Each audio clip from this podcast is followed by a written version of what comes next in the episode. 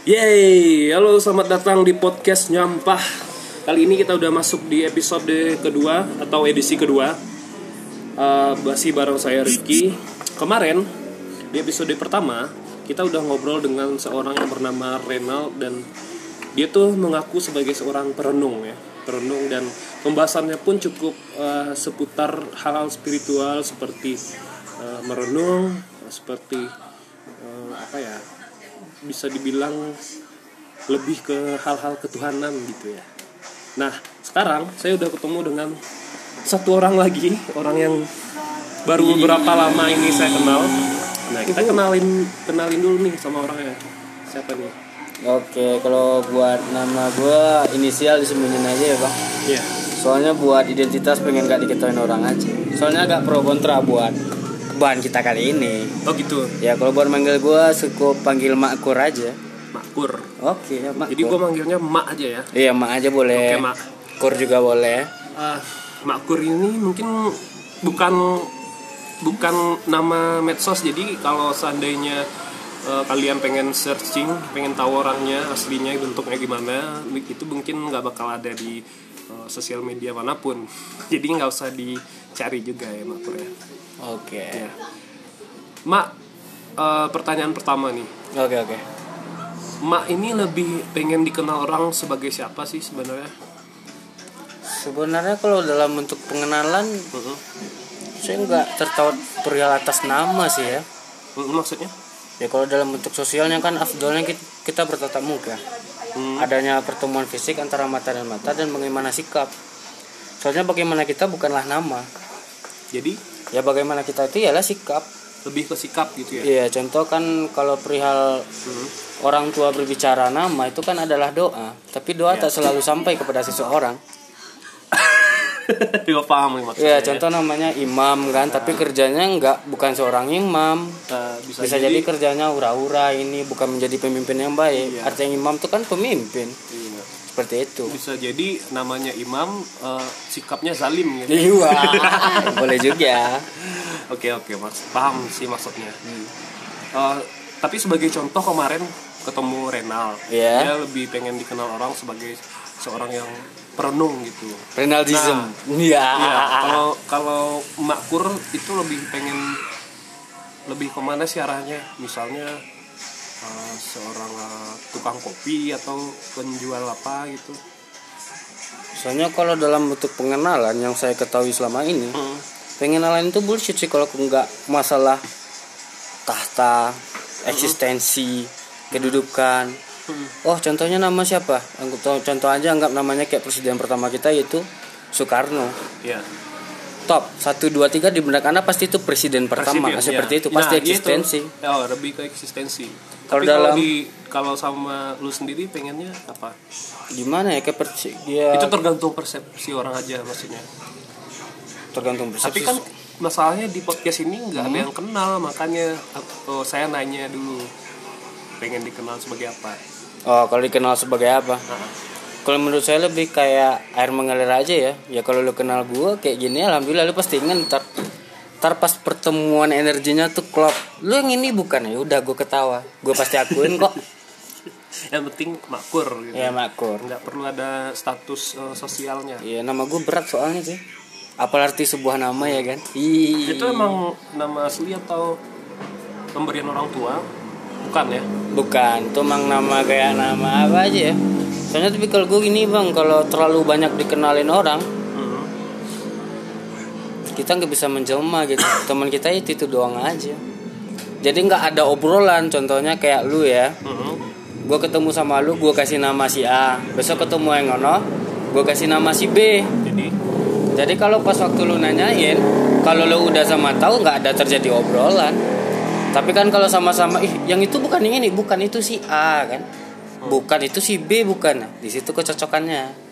Pasti ntar terjadi suatu benturan energi yang akan melebur, waduh lebih enak. Kepo gitu kan orang. kepo ya. Mm. Kemarin eh, kita sempat ngobrol sebelum bikin podcast ini. Oh, yang kemarin ya. Katanya Hmm. si Makkur ini pengen ngobrolin soal simbangisme. Oh, Ya, bener nggak? Iya. Kalau perihal dijelasin dulu nggak sih? simbangisme itu apa?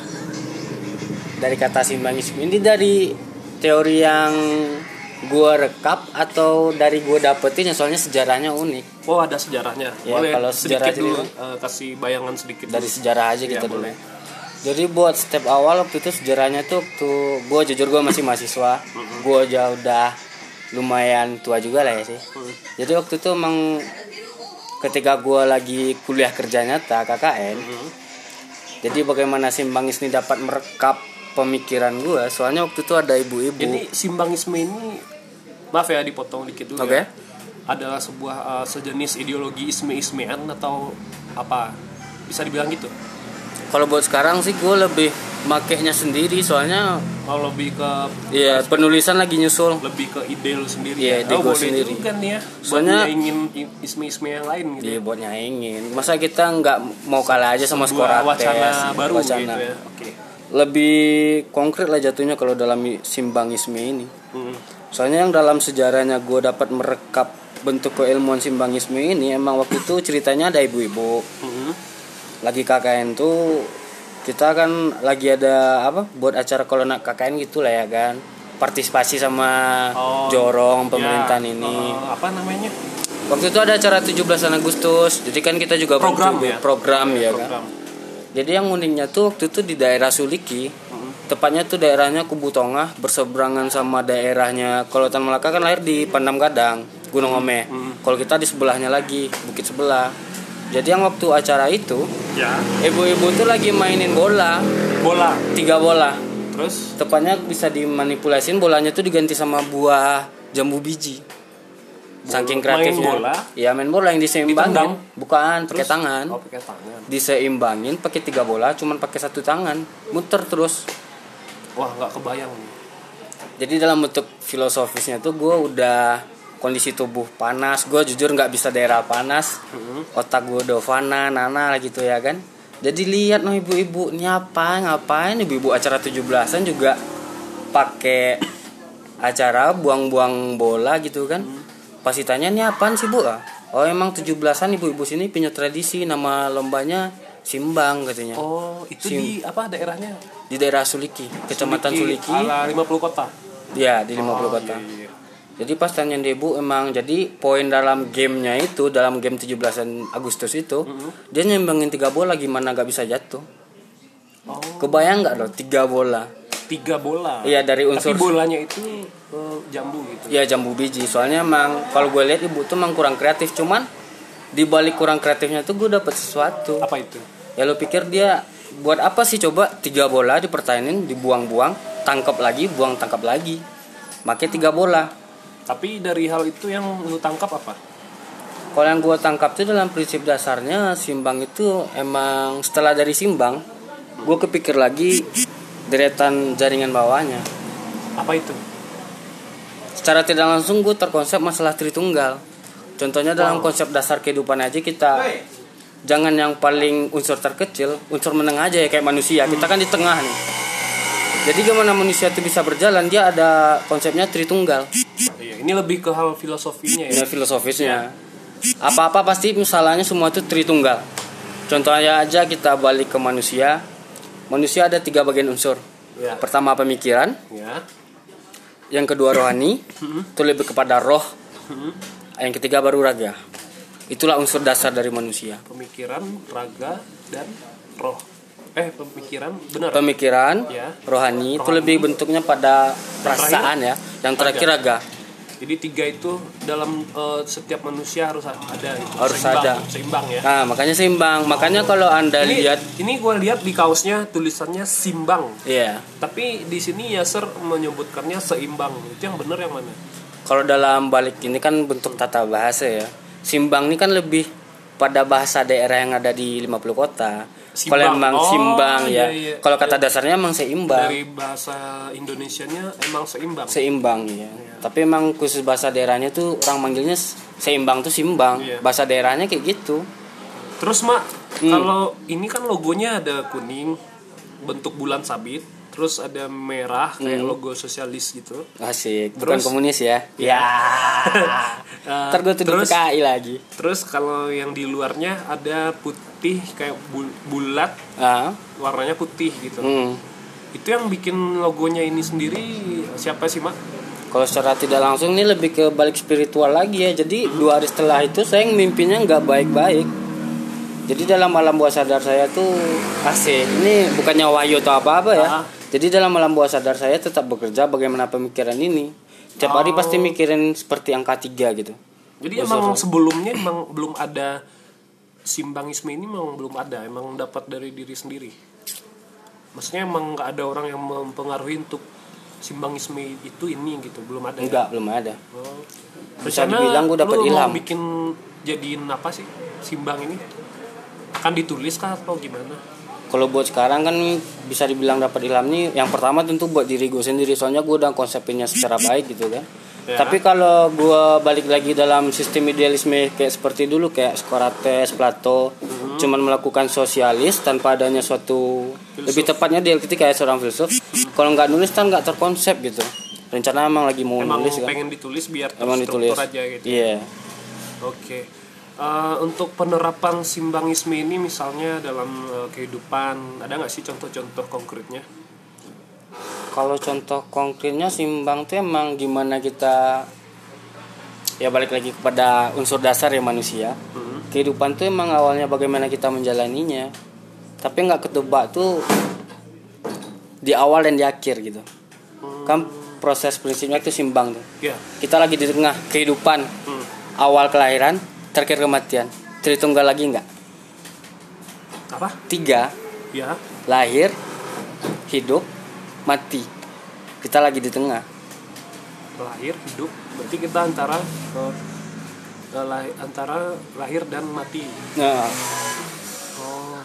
sebenarnya tepatnya dalam simbang nih konsep dasarnya itu kita memperlihatkan tentang siklus. Siklus. Ya, soalnya kalau tiadanya siklus, tiadanya kehidupan, gak mungkin statis dong. Ini pembahasan tentang metode energik ya. Oh, ya. Soalnya konsep dasar simbang itu emang pembahasan tentang tekanan energik gitu. Kalau awal lu bilang sejarahnya sebelum jelasin ke hal-hal yang seperti ini, gua mikirnya dari awal akan lebih sama seperti yin yang gak sih? Yin dan yang. Ya. Kalau yin dan yang Itu kan kan juga jelas. seimbang gitu.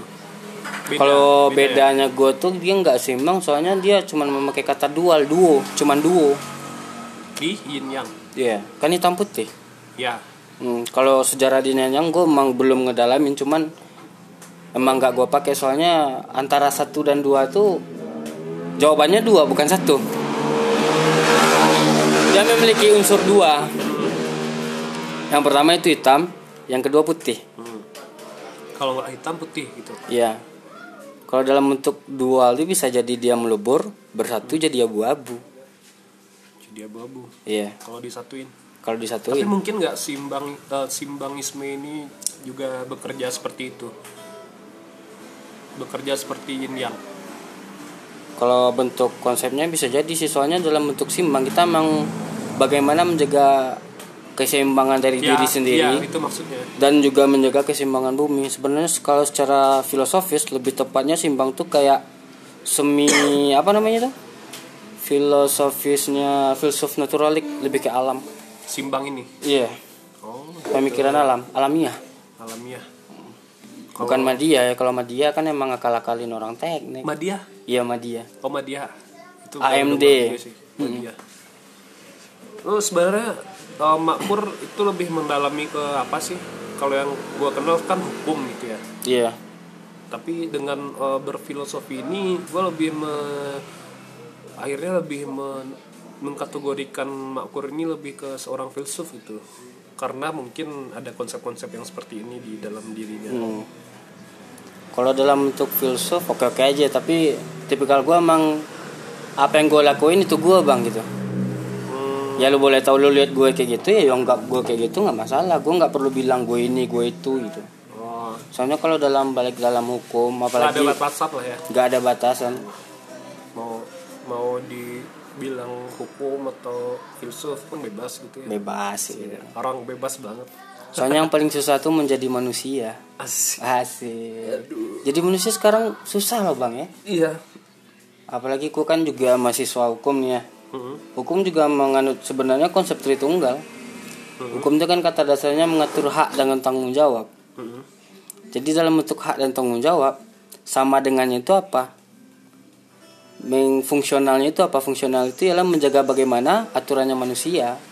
Tapi kalau bentuknya sekarang bukan. Hukum Indonesia itu lebih tepatnya lu bikin tulisan hukum Mhm. kasih bingkai Mhm. taruh di dinding. Soalnya formil material sama formilnya hukum Indonesia itu nggak jelas apalagi gue juga bisa dibilang gue aktivis dalam bentuk medisnya ganja juga ya emang sharing-sharing sama teman-teman Ini menarik nih ya. ya lebih ke ganja ya Bahas, eh, bahas soal ganja dan hal eh, seperti sintetis gitu ya ya. sintetis iya. Hal herbal ini. herbal jangan Yang kimiawi lah rusak ya yang kan bisa bikin fly ini lebih eh, menarik gitulah karena Hmm. Gue sempat juga mencari-cari eh, informasi tentang hal ini Hmm. cuman banyak pertentangan apa apalagi di ranah hukum sendiri ya Iya. masalah ini ya Apalagi kalau dalam bentuk pembelajaran metode hukum, kita mengenal bagaimana belajar filsafat juga. Etis nggak kalau menurut lu nih ya bang ya? Gue korupsi nih, Hmm. miliaran, 477 miliar, misal misalkannya. Tapi nggak misalkan yang memang terjadi di Indonesia, kena penjara 2 tahun. Dan sedangkan lu bawa ganja selinting kena 6 tahun. Sedangkan kalau kita jadi lo merasakan eh, ada ketimpangan yang besar di situ Nah, ketimpangan besarnya di situ. Yang korupsi besar-besaran sama dengan yang merugikan seluruh rakyat Indonesia, baik yang punya KTP atau enggak ya. Dua tahun. Yang gue buat ganja nggak ngerusakin siapa-siapa badan gue juga nggak rusak. Penjara 6 tahun. Etis nggak tuh? Ya kalau secara logika sih kita ketika kita mengukur eh, duit sebanyak itu Hmm. yang harusnya bisa dibagikan ke masyarakat setengah masyarakat Indonesia Iya. gitu kan. Ya nggak etis gitu. 4 triliun kan? Iya. Sementara ganja kalau menurut gua sih eh, itu konsumsi pribadi ya. Hmm. Sementara kalau duit negara kan beda halnya. Beda halnya, yang kerugiannya banyak. Ya, Gua aja rugi. Hmm. nggak cuma kita aja, tapi orang banyak gitu. Orang banyak. Apalagi kalau masalah perihal, oke lah bukan ganja. Kalau lo make, make aja sendiri ya kan. Yang larang juga siapa? Soalnya bentuk manusia tuh Jadi eh, secara tidak langsung lo kan setuju dengan legalisasi ganja di Indonesia. Kalau masalah simbang setuju banget. Soalnya emang ganja itu jurnal apa pun yang gua baca sampai bukunya Sidira, hikayat pohon ganja, Sidira, Dira Narayana, Oh Dira. yang LGN. Oh yang oh, itu Walaupun ya, belum pernah ketemu juga gua juga ya. pengen ya. Bukunya keren. Anak psikologis juga, risetnya lebih pas lagi masalah efektivitas dalam tubuh. Gue soalnya juga kuliah dua kali dulu, dulu juga sempat kuliah di sekolah. Secara medis pun sebenarnya ganja itu ada ba- eh, bisa dibilang ada hal positifnya di situ ya. Banyak malah. Banyak ya. Iya. Apalagi yang dalam pembentukan suatu hukum, gue juga pernah baca buku dari Tan Pariaman. Bagaimana eksistensi hukum itu harus logik awal dasarnya. Gak boleh kalau nggak logik. Oh itu juga yang Iya, mendasari lu setuju mendasari. dengan eh, kalau ganja itu bukan eh, hal yang harusnya dilarang Iya. secara hukum. Apalagi ini kan dalam bentuk pandemi covid juga yang lucunya lagi pas waktu pemberitaan tanggal berapa gue lupa. Udah jelas kita harus menjauhi keramaian. Ya. Sedangkan yang wakil rakyat kita lagi kerumunan buat omnibus law gue mikirnya buat apa coba gitu kan Ya. Bukan mikirin saudara-saudaranya Bukan mikirin bapak ibunya Adik-adik anak semuanya Tapi apa ah, gua, Kita bahas apa aja juga enak tuh bang Masalah covid-19 Soalnya nggak sih nggak nggak logik menurut gue nggak etis COVID-19 menurut lu konspirasi atau enggak? Kalau dalam bentuk konspirasi yang nggak sesuai sesuai sih. Cuman kita kan nggak punya data gitu kan. Tapi kalau dalam bentuk pemikiran gue emang konspirasi. Sengaja ada konspirasi di balik ini. ada. Gede malah. Lawan kita nggak kecil. Itu permasalahan besar. Memang di skema yang di dibilang sama orang-orang yang setuju dengan kalau COVID ini konspirasi itu emang beneran ada berarti ya? beneran ada sengaja dimasukin. Kalau menurut gue sengaja dimasukin ya kayak gitu. Iya. contohnya aja kayak di Sumbar alhamdulillah sampai sekarang yang emang masyarakat asli atau pribumi yang kena nggak ada. Paling-paling yang emang jalurnya mereka ngerantau dari Jawa balik ke sini kena kena dan Iya. itu pun bukan semata-mata karena covid aja kan Iya interaksinya Karena ada juga ya. penyakit lain juga. Penyakit lain juga. Dan satu lagi yang lucunya lagi waktu awal-awal stadium 1 COVID-19 di gue sebut aja ya di Jawa yang waktu itu kan yang masuknya kan orang Jepang dia lagi dance salsa gitu kena kan kalau dalam stadium satu saja kita bisa melihat bagaimana negara lain kayak Vietnam langsung blokade negara negara kita nyambut Cina ya bego gue bilang Nyambut apalagi ya yang kayak di Sumbar lu lihat beritanya nggak yang oke gue lihat di berita Oh, juga yang, kedatangan Iya tamu TKA eh, TKA bukan TKA kalau dibilang sampai sekarang identitas mereka juga nggak tahu Nggak siapa jelas gitu ya. iya Ah. Dan gue pun agak simpang siur dengan berita ini karena gue sendiri tidak menyaksikan ada adanya masyarakat lain yang datang ke sini. Tapi Hmm. kalau di beritanya emang ada. emang ada Iya. Yang lucunya lagi nyambutnya itu dalam bentuknya ruang lingkupnya pemerintah Sumbar. Gubernur kita sendiri nyambut rakyat Cina. Padahal udah stadium satu udah ada satu noh di Jawa. Kita nyambut Cina. Perihalnya apa? Dia siapa? Lu bisa mikir nggak seorang gubernur nyambut rakyat Cina? Hmm. dan kita nggak tahu dia siapa. Kalau orang penting oke lah perdana menteri atau menteri Ah, dalam nah, ini ini permasalahannya yang apa? menjadi pertanyaan buat gua. Apakah berita itu hanya untuk mengalihkan isu aja atau emang ada sangkut pautnya dengan covid ini? kalau dalam bentuk konspirasi yang gue logikin ya bang apalagi Indonesia kan kita memiliki ilmu yang paling membanggakan yang itu cocok logi iya. Nah itu itu dia. kalau tipikal masalah di Wuhan gak Wuhan aja sih. Sebenarnya tipikal Cina ini kan panik kan orangnya juga nggak ada agama gitu ya kan? Lihat penyakit yang udah bisa ngebunuh aja mereka pergi dari daerahnya apalagi dalam bentuk konsep konsep covid ini emang sengaja dibiarin. Soalnya beda lagi dengan virus-virusnya yang lain juga ya. Kayak flu burung dari hewan pokoknya kalau ini lebih kacau lagi. Soalnya kit- dia nyerang inangnya manusia gitu. Emang gak ada salurannya lain kalau bukan dari manusia. Makanya PSBB memang cocok. Tapi langkah dasar bukan PSBB menurut orang bego. Blokade negara ini maksudnya yang pembatasan iya pembatasan negara langsung masuk. Oh, berarti nggak ada orang yang boleh masuk ke iya soalnya Vietnam langsung melakukan itu.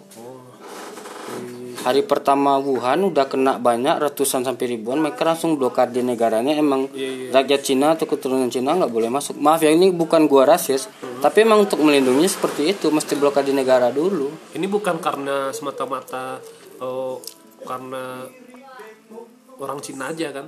Bukan. Tapi tapi juga karena Negara yang karena- lain juga ya gitu kan? Iya maksudnya karena Cina dulu udah duluan kena Hmm. eh, wabah ini, makanya lo bilang orang Cina harusnya nggak boleh masuk. Bukan Iya. karena ada sentimen xenofobik Iya, tapi- seperti hal rasisme dan lain-lain bukan. bukan tapi bukan memang gitu kan? ya emang perihal penyakitnya itu dari manusia kepada manusia Iya iya iya. iya. Gue nangkep sih. Hmm. Jadi sebenarnya walaupun mau orang Itali pun harusnya nggak boleh dong. nggak boleh emang harus diblokade dulu Cina aja kan. Iya itu tang- makanya kalau di Vietnam tuh yang korbannya palingan 15 20 orang. Besok udah sebulan mereka buka lockdown lagi. Oh, iya. Karena mereka eh, penanganannya mungkin udah sudah siap. Udah garcet. nggak kayak Indonesia kan. Ya kalau Indonesia kan PSBB buat apa juga PSBB bego gue bilang. Iya orang juga masih ngumpul-ngumpul aja. Iya. Kemarin juga eh, McD Sarina masih rame. Jangankan McD Sarina nih gue punya cerita enak lagi nih bang. Apa tuh? Yang lucunya lagi kalau lo mikir corona ini emang suatu virus yang parah, nggak mungkin lo seorang petugas lo melakukan siraman desinfektan, lalu lo kumpul-kumpul tempat umum, etis nggak menurut lo? Lo belum cuci tangan, lo belum bersih bersih, terus lo ngumpul tempat umum, etis nggak? Harusnya sih enggak kalau mengikuti Mesti netralin dulu kan ya. peraturan dari pemerintah sih harusnya enggak. Nah sayangnya pemerintah yang di Bukit Tinggi ini termasuk juga wali kota. Lo kalau nggak percaya gue juga punya buktinya bang. Sehabis mereka sosialisasi, siram-siram desinfektan dan buang-buang duit nggak jelas, mereka tuh ngumpul di tempat umum. Kalau keseharusnya gue baca dalam bentuk jurnalnya segala baca macam apa itu covid lu nggak bisa langsung ke tempat umum. Lu mesti bersih badan dulu. Ganti pakaian dulu pakaian baju mandi baru. Nah, kalau di gue pribadi sih ya, sebenarnya karena ini negara harusnya eh, tidak dipimpin oleh satu orang presiden aja kalau gue pribadi. Dan akhirnya ya kita yang di daerah pun tidak di pusat harus ikut dengan apa yang menjadi eh, apa namanya himbauan dari pemerintah pusat gitu kan. Jadi bener nggak sih di Bukit Tinggi juga harus kayak gitu kan? Ah, itu kan jadi pertanyaan juga sebenarnya. Ya cuman karena Indonesia ini terlalu luas dan dan eh, kita harus patuh kepada pemerintah pusat ya kita ngikut-ngikut aja gitu kan. Kebanyakan orang kan kayak gitu. Tapi ini udah mau PSBB yang kedua gitu kan. Hmm. Season 2 udah kayak season gimana? 2 aja udah bang. kayak nonton Walking Dead. Walking Dead ah. Orang-orang udah pada muak kayaknya udah pada keluar Iya. udah eh, bahkan ada yang udah jualan buat takjil di luar gitu kan. Akhirnya ya himbauan pemerintah tadi juga hanya sekedar angin lalu aja. Jadi gimana lagi? Soalnya pemerintah juga bego. Apalagi kita juga lihat negara tetangga yang di Asia ya Yang turun tuh bukan apa aja pemerintah aja Bukan himbauan pemerintah yang diain. Soalnya yang tinggal di sini kita kembali lagi dalam konsepnya Tritunggal Dalam bentuk simbangisme. Dalam bentuk yang ada di Indonesia itu kita Tritunggal pertama masyarakat. Kalau demokrasi kan juga tiga, trias politika sebutannya kan. Tapi kalau menurut saya itu tetap masuk Tritunggal, di mana kita ada masyarakat, ada pemerintah yang berwenang, ada yang menjalankan pemerintah. Mereka tuh klop dalam bertiga seharusnya, namun sayangnya lagi, yang satu ini nggak dianggap malah disuruh di rumah gitu. Apalagi dalam bentuk akademisnya mereka harus turun semuanya. Kalau ini enggak kan mahasiswa disuruh kuliah online. Lu mikir mahasiswa buat kuliah online buat apa? Nggak ada guna. Kalau buat daerah tetangga lain kayak contohnya mereka kuliah di kesehatan atau perawatan, mereka langsung melakukan penelitian, bahas di ke sini COVID itu apa. Sampai sekarang aja yang COVID-19 aja orang banyak nggak paham. kemarin eh, awal-awal ada covid gue malah bikin eh, statement kayak gini Hmm.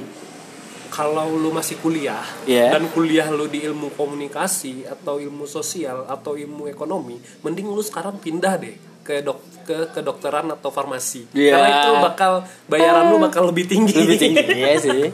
gue sempat bikin kayak gitu karena gue mikir orang-orang di kalau dengan situasi yang kayak gini ilmu komunikasi ilmu marketing itu agak tidak berguna karena kan uh, hal-hal sosial itu kan lo harus turun ke lapangan misalnya gitu kan. Lakukan tindakan ya ya. nggak bisa action. ya sementara yang lebih dibutuhkan untuk masa sekarang ini orang-orang yang berada di lebih ke ilmu sains dan eh, apa ya, hal yang kesehatan misalnya Mm-mm. gue sempat bikin kayak gitu awalnya Tapi kalau dalam bentuk sosialisme nggak masalah juga soalnya emang setelah anggap aja gue seorang sosialisme kan, terus gue juga punya temen dalam bidang kesehatan yang ngasih tahu bahwa corona ini ini bla. ya kita sebagai yang udah tahu harus kasih tahu yang lain gitu kan, jadi lebih cepat tanggap gitu kan. Iya.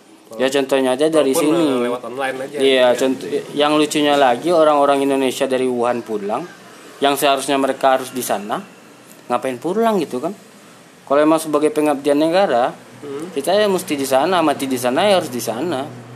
Ya daripada saudara kita yang kena, jadi harus menurunkan ego gitu ya harus menenang ego. Kalau mau mati gimana lagi ya kan? Hmm, Itu emang dasarnya takdirnya seperti itu. Kalau mati ya mati juga. iya. Makanya kecemasan sekarang orang tuh pada manusia manusia sekarang tuh takutnya mati bukan corona sebenarnya. Penyakit yang besar tuh sebenarnya depresi loh. Selagi Ya, lo ya, ya, hidup dia tetap berpenyakit. setuju Hmm. itu karena ketika masyarakat panik dan mereka mendapatkan informasi yang juga nggak jelas nggak tahu mau ngapain ya ujung-ujungnya depresi kan Iya. malah ada beritanya ada yang beberapa orang bunuh diri gitu kayak di Bali Iya di Bali juga ada satu. Ya. terus eh, dengan simbangisme tadi ini Mm-mm. eh, hal apa yang bisa kita eh, ambil eh kita terapkan di situasi yang kayak sekarang ini Kalau dalam konsep idealisnya Simbang ya, Hmm. sesuatu itu emang mendasar balik lagi gimana gue bilang bang, mesti logik. Tapi kalau lu cuman cari data, taunya kayak gini tanpa riset yang kuat, apa yang lu takutin juga gitu ya kan? Terus kecuali emang kita harus menghindari, soalnya harus logik bang. Kalau lu contohnya aja kalau lu nggak tahu lawan lu gimana mau lawan ya terus lu berarti filternya ada di diri sendiri ya iya filternya. Kalau balik lagi kalau takdirnya kita mati emang bakalan mati. Iya. Misalnya nih lo udah tahu ada kasus kayak gini, Hmm. eh, ada wabah seluruh dunia gitu kan. Hmm. Eh, dengan simbangisme itu eh, gimana harusnya jiwa dan diri lu bersikap itu maksudnya? kalau emang dalam bentuk awal pemikiran kita kan harus mencari tahu itu yang pertama Mm-mm. yang kedua balik lagi dalam bentuk rohani anda Mm-mm. Jangan terlalu difikirkan soalnya perihal mati sama hidup tuh nggak ada yang tahu gitu. Jadi dia lebih- pasti ada tepat gitu. Lebih ke hal balikin ke se- segala sesuatunya ke semesta aja gitu. Iya Ke semesta alam ya. aja ke alam. Soalnya alam juga berbicara bagaimana ya kan? Iya. tapi yang lucu lagi wabah disuruh di rumah kita malah dikasih bantuan indomie itu yang lebih lucu lagi. Harusnya? Ya makanya gue sebut dalam bentuk konspirasi apalagi kalau lo yang tinggal di kota Madia bukan dikasih mie bego apalagi juga kita daerahnya kan agraris tumbuh-tumbuhan banyak. Iya. daripada kita beli itu mending kita ke petani beli sayuran beli bawang. Logis lah kalau misalnya kan lo cuman kasih bantuan di Bukit Tinggi kabar-kabarnya dikasih 60 m cuman dikasih beras minyak ya indomie gua, ini. gua ya. kebetulan dapat. Lu dapat juga ya? Ya gue juga dapat. Cuman yang dikasih orang bukan dikasih pemerintah. Teman juga yang kasih soalnya emang Oh. diagam nggak ada. Orang diagam nggak ada. Nggak ada apalagi yang di meninjau kan emang dibalikin lagi. Iya. apalagi kalau buat gue kasih tahu kalau di covid ini perihal masalah virus apabila suatu negerinya masih alam seri alam seri aman insya Allah soalnya apa yang ada di alam ya netral semua kalau bersih. Makanya kebersihan itu emang orang bilang sebagian dari iman. Konsep simbangisme ini kalau kita gandengkan dengan uh, agama nyambung nggak sih nyambung soalnya Ada- emang dalam bentuk masih cocok logi bergandengan kan? Masih. Ya.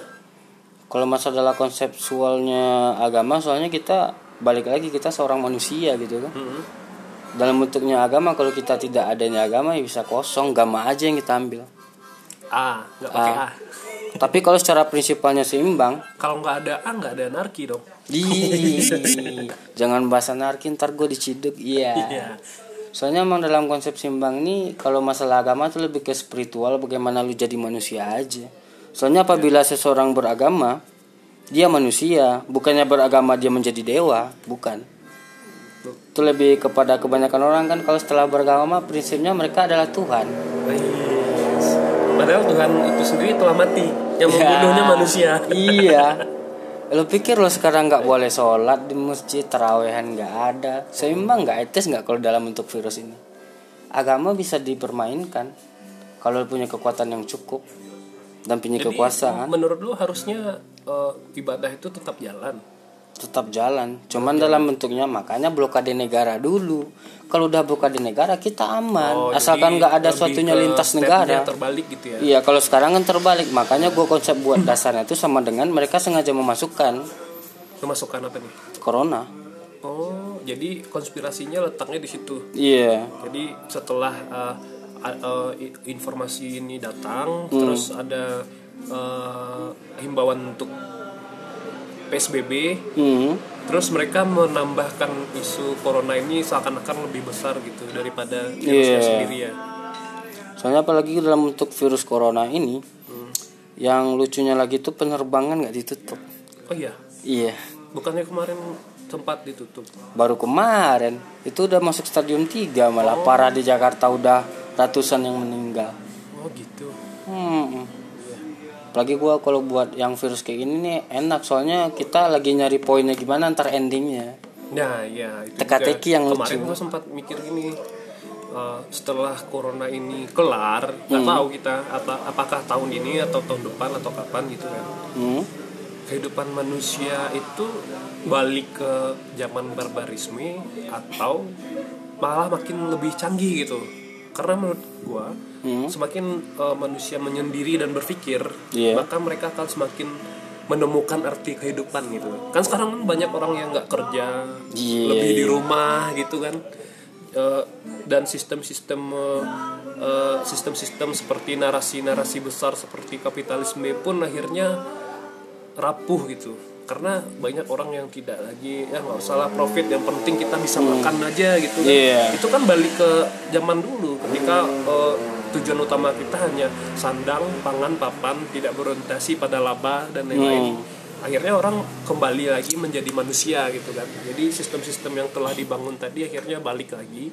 Nah sekarang kita kan nggak tahu apakah setelah eh, covid ini orang akan makin barbar atau makin lebih eh, canggih secara pemikiran Nah itu yang akan jadi pertanyaan gue pribadi. Kalau gimana? Kalau gue pertanyaan apa jawaban nih?